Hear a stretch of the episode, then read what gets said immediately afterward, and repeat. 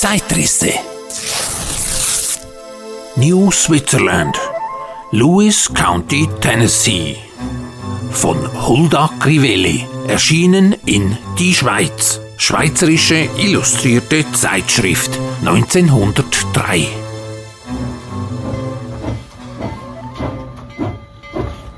Sechs Jahre mögen verflossen sein.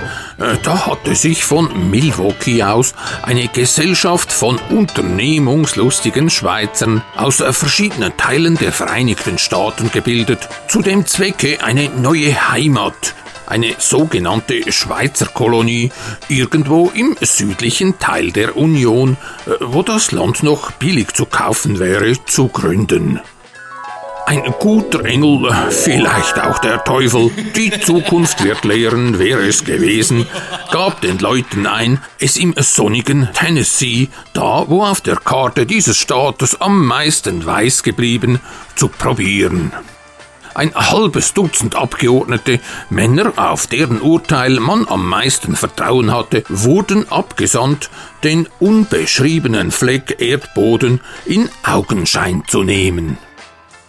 Von Nashville, der Hauptstadt des Staates Tennessee, fuhren sie sachte südwestlich in die blaue, baumreiche Ferne hinein.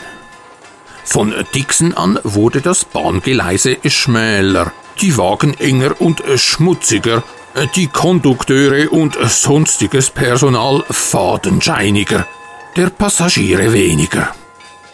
Die Lokomotive fauchte mit immer größerer Anstrengung im Zickzack hinauf und hinunter.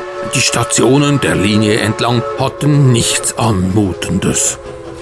Die Bahngebäude bestanden aus primitiven Holzhütten und drumherum lungerten zerlumpte und halb verhungerte Südländer. Es gab überall sehr verlängerten Aufenthalt aus schwer zu enträtselnden Ursachen. Auf ein arges Geschrei dann hatte die Lokomotive gewöhnlich ein Einsehen und versuchte ihr Bestes vom Fleck zu kommen. Sie drang auch wirklich immer weiter durch dick und dünn, die merkwürdigsten Kurven beschreibend, indem sie nach südlicher Manier allen Hindernissen geschickt auswich. Das Land links und rechts sah oft recht zerklüftet, zerrissen aus. Das Holz bestand aus Gestrüpp und dünnen, langstämmigen Bäumen mit unvollkommenen Kronen. Hier und da eine kleine Klärung, ein vernachlässigtes Äckerchen, Wellstorn, sonst unterbrach nichts die einförmige Wildnis. Es kamen oft auch romantische Stellen an wilden Abhängen, fast Abgründen. Einzig prächtige Bäume und idyllische Lage zeichnen auf der ganzen Strecke nur den Ort Centerville aus.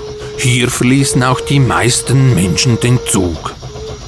Alles, was noch einigermaßen modern sich trug und nach Zivilisation duftete, packte sich schleunigst und nur ein paar schlottrige Tabakkauer machen es sich jetzt erst recht mit Spucken und Beine ausstrecken bequem und leisteten unseren Landsleuten, die wohl etwas kleinlaut geworden, noch ferner Gesellschaft. Ich wenigstens, aber ich bin nichts minder als ein Experte im landwirtschaftlichen Fach, bin die Strecke nie gefahren, ohne dass ich mich geschämt hätte, hinter Centerville noch sitzen zu bleiben. Ich kam mir dabei schon beinahe reif fürs Tollhaus vor, so mir nichts, dir nichts, ohne Widerstand zu leisten, mich ans Ende der Welt nach Hohenwald schütteln und herumwerfen zu lassen. Nach Centerville schien es mir immer, blickten sich jeweilen alle Zurückgebliebenen mit vielem Interesse an als Leidensgefährten und Mitgelieferte nach Hohenwald. Meistens waren es respektabel gekleidete Schweizer oder Deutsche, die sich den Ort, für den natürlich Propaganda gemacht wurde, einmal ansehen wollten, aber oft schon unterwegs allen Humor oder besser gesagt allen Mut verloren, denn der Humor ließe sich eigentlich erst recht finden. Lächerlich genug kommt man sich oft vor. Vielleicht ist schon mancher in Hohenwald geblieben, nur um nicht wieder zurück zu müssen. Denn wohlverstanden, der Weg dorthin ist das Schlimmste. Der eigentliche Bestimmungsort ist bei weitem besser. Hinter Hohenwald kommen noch etwa zwei oder drei Stationen und die Tierquälerei hat ihr Ende erreicht. Die Linie hört auf. Ich habe die Landsucher, diese ersten Pioniere, die den Ort glücklich aufgestöbert und sich von dem leidigen Weg dahin nicht beeinflussen ließen, in Verdacht, einen extra guten Schnaps oder einen sonstigen Tropfen bei sich gehabt zu haben.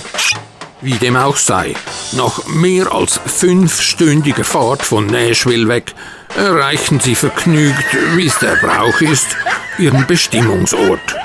Was heißt, der Zug lief nicht etwa in die Bahnhofhalle ein, sondern hielt links von einer großen, ungeschlachten Spezereikiste, darauf mit dickem Blaustift das Wort Hohenwald hingekratzt war.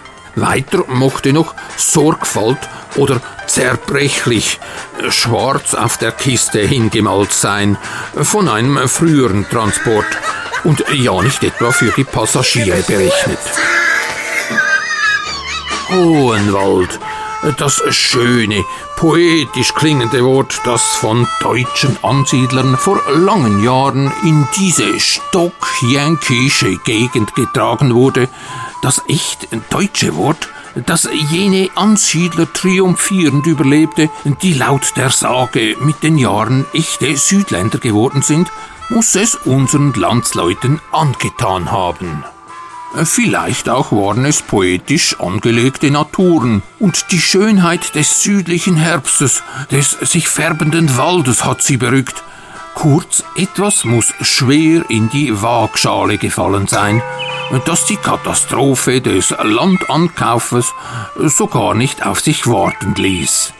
Denn vom rein praktischen landwirtschaftlichen Standpunkt aus wog die Sache etwas leicht, da der Boden, die Erde recht arm war. Dieses einmalige Gehen und Sehen hat aber genügt, die Sache festzumachen. Die Kolonie wurde gegründet. Ein Bund kam zustande im fernen Tennessee. Hohenwald wurde in New Switzerland umgetauft. Das letztere ist sein amtlicher, offizieller Name geworden. Der erstere ist ihm geblieben zum gewöhnlichen Gebrauch. Sechs Jahre sind seitdem verflossen. Von den damaligen Abgeordneten weilt kaum einer noch in Hohenwald, und der Urheber, der Gründer, war einer der ersten, dem sein Werk nicht gut vorkam und der sich beeilte, es anderswo besser zu machen. Der Bund mit seinen Statuten und vielen, vielen Paragraphen ist aufgelöst. Aber die Kolonie lebt, erweitert sich langsam, gedeiht und schafft sich zusehends aus der Armut empor. Wohl gab es trübe Zeiten, Zwist, Hader, Zänkereien ohne Zahl. Die Bundesmitglieder warfen sich mit allzu großer Freigebigkeit die obligaten Titulaturen, als da sind Schelm, Lump, Betrüger usw. So an den Kopf.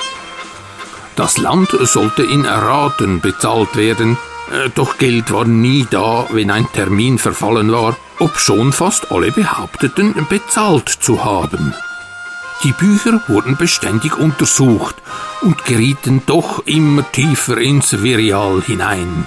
Schwamm drüber. Alles schimpfte, einer verdächtigte den anderen, und dabei wurde einem die Sache immer unbegreiflicher, verworrener, hoffnungsloser, langweiliger zum auf der Bahn zurückrutschen.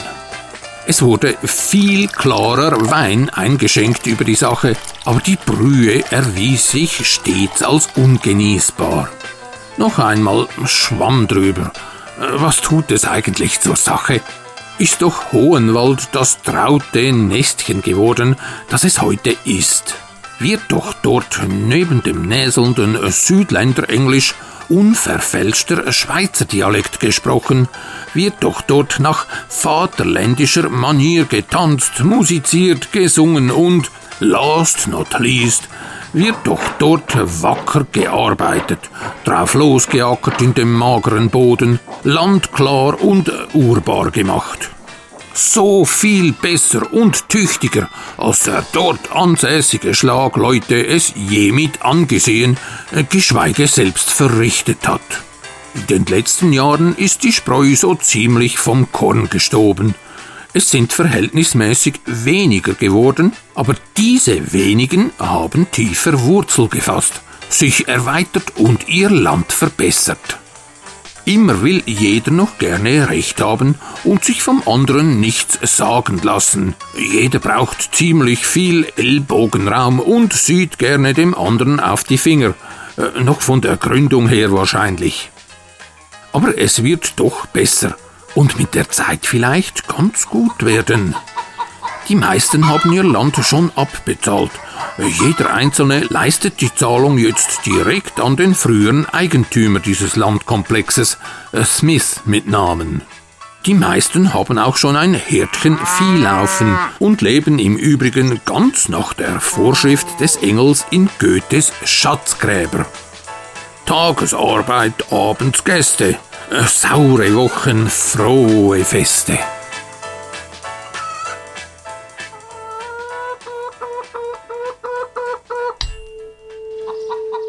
Kommentar.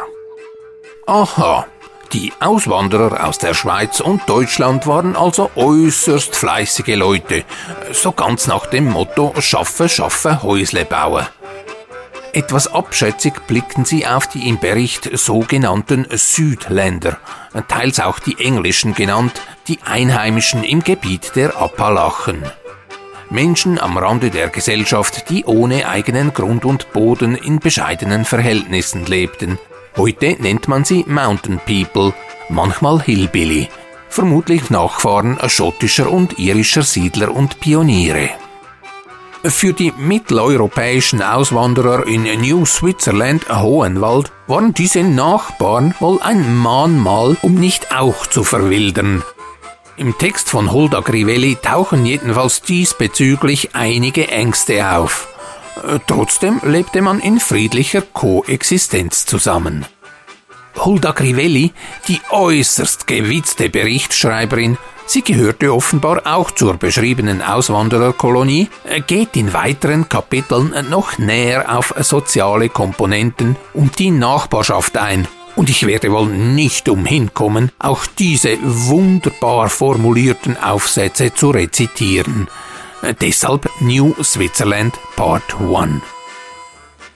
Das Leben war also hart für alpenländische Zuzüger, aber nichts wirklich Neues. Äh, Menschen von diesem Schlag brauchte es ganz einfach, um das riesige Land weiterzuentwickeln.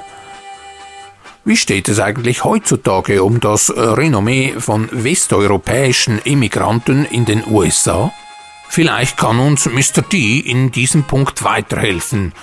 Er wanderte vor über 30 Jahren von der Schweiz in die Vereinigten Staaten aus. Hey D, haben die Schweizer in Übersee wirklich den Ruf, fleißig und unfehlbar zu sein? Ja, an und für sich haben die Schweizer hier ja schon einen guten Ruf in the United States. Aber man wird oft mit Schweden verwechselt, weißt du? Switzerland, Sweden, fängt halt auf Englisch äh, mit SW an. Ja, und geografisch sind sie halt nicht so begabt. Was viele Leute aber sehr, sehr mögen, ist da die Pünktlichkeit der Schweizer Züge und das öffentliche Verkehrssystem und all das. Da schwärmen ja alle davon. Und da hat natürlich auch Freddie Mercury ein bisschen mitgeholfen im Film Bohemian Rhapsody, als er da zu spät bei einem Konzert ankam und sagte, hey, bin noch ein Rockstar und kein Schweizer Zug. Aber was wirklich einen guten Ruf hat, ist die Qualität der Schweizer Produkte, die man hier so kriegen kann. Zum Beispiel ein Swiss Army Knife. So ein Taschenmesser, das, das ist natürlich der Hit für jeden. Jetzt von Sachen fleißig. Naja, die Amis denken halt schon, dass, dass, dass wir Helden sind und immer so viel schuften. Und wenn die dann rausfinden, dass man in der Schweiz im Durchschnitt so sechs Wochen Ferien bekommt, dann kratzen die sich schon ein bisschen den Kopf und fragen sich, what's going on? Und du lebst in Sandy, Utah, eine Gegend, die mich sehr an deine alte Heimat erinnert. Bist du ein Heimweh-Schweizer? Ja, tatsächlich wohne ich ja hier in Sandy schon seit Jahren und in Utah schon seit über 30 Jahren. Und ringsum hat es Berge und die sind jetzt alle ganz weiß. Gibt heute Abend wieder einen Schneesturm. Wir hatten also einen riesen Rekordwinter. Und kommen viele Leute aus verschiedenen Staaten hierher, um Skifahren zu können. Aber Heimisch-Schweizer würde ich mich jetzt nicht nennen. Wir haben natürlich schon viele Probleme hier, wie überall, nehme ich an. Aber irgendwie ist es halt doch lockerer im Vergleich zur Schweiz. Zum Beispiel, wenn ich jetzt mit Behörden was zu tun habe, da gibt's nicht viel zu tun. Also ich muss mich nirgends anmelden, abmelden, Gebühren bezahlen für dieses und jenes und hat natürlich auch seine Nachteile. Aber heimisch Schweizer, nee.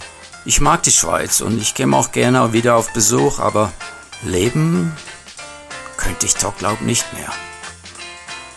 Das mit der Rockstar-Karriere hat bislang noch nicht wirklich geklappt bei dir. Wie sehen diesbezüglich deine Pläne aus, um doch noch die Charts zu stürmen? Ja, Rockstar, Charts. Ja, diese Zeiten sind vorbei, aber ich spiele immer noch, weißt du, ich spiele jeden Tag zu Hause und dann gibt's bei uns auch Open Mics. Da geht man einfach hin, meldet sich an, sagt, ja, ich habe zwei oder drei Lieder. Und dann, wenn du an die Reihe kommst, trittst du auf und spielst und dann kommt der nächste dran. Aber sonst ist es ja auch noch toll hier mit Musik. Ich, ich kann auch auftreten, wenn ich möchte und die Zeit habe, um zu üben und all das. Aber oft gehe ich einfach so zu kleinen Partys, wo Leute in meinem Alter zusammenkommen und da, da spiele ich dann halt manchmal Wunschkonzert, je nachdem, ob ich die Songs kenne oder nicht oder ob ich die Musik, also die Sheet Music dabei habe. Und das kann dann manchmal lustig werden, vor allem wenn Leute mitsingen oder irgendjemand da noch eine Mundharmonika dabei hat und so ein Solo loslegt. Ja, das wird schon noch toll ab und zu. Ja, und sonst, was eigentlich so noch los ist, ist eigentlich auch toll. Es gibt es mittlerweile viele Leute, die haben House Concerts. Also die laden irgendeinen Musiker, zum Beispiel wie mich, ein und dann darfst du dort für eine halbe Stunde oder so spielen und die Leute sind natürlich begeistert, aber auch wenn du so zu einem Anlass gehst, zu einer Party hinten draußen, irgendwie was, das ist auch immer lustig, wenn du irgendwie ein paar Lieder kennst von verschiedenen Jahrzehnten, da gibt's gute Chancen, dass andere Leute mitspielen oder mitsingen und mitmachen und Freude haben. Also das gefällt mir schon irgendwie, dieser lockere Stil hier. Und für mich ist das auch genug, weißt du? Ich schreibe ab und zu noch mal was, irgendwelche Songs und gebe die ab und zu an verschiedene Leute. Die machen dann irgendwas damit, aber ja, Rockstar und irgendwie Multimillionär mit dem zu werden, nee, dieser Traum ist vorbei.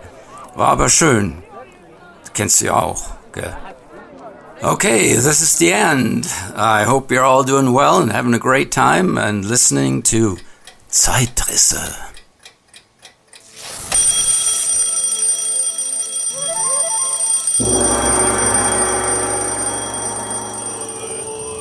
Abschluss aus Raffaelius Alva Grusers verschollener Poesieschrift ein Zitat, das sowohl auf Auswanderer als auch auf durch die Zeit schleudernde Zeitreisende zutrifft. Wenn du kennst das Spiel vom Leben, hast ein Ziel, das kannst erstreben.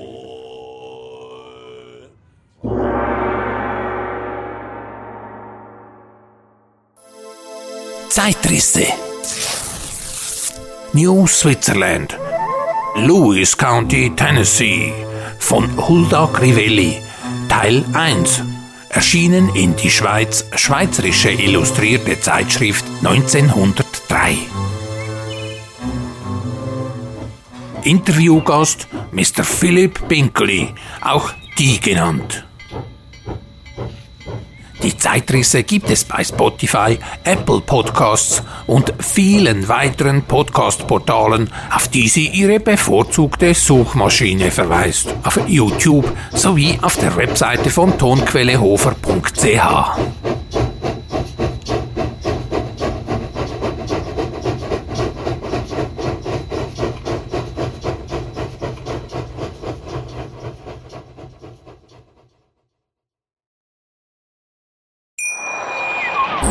Schatz, ich bin neu verliebt. Was? Da drüben. Das ist er. Aber das ist ein Auto. Ja, eben. Mit ihm habe ich alles richtig gemacht. Wunschauto einfach kaufen, verkaufen oder leasen. Bei Autoscout24. Alles richtig gemacht.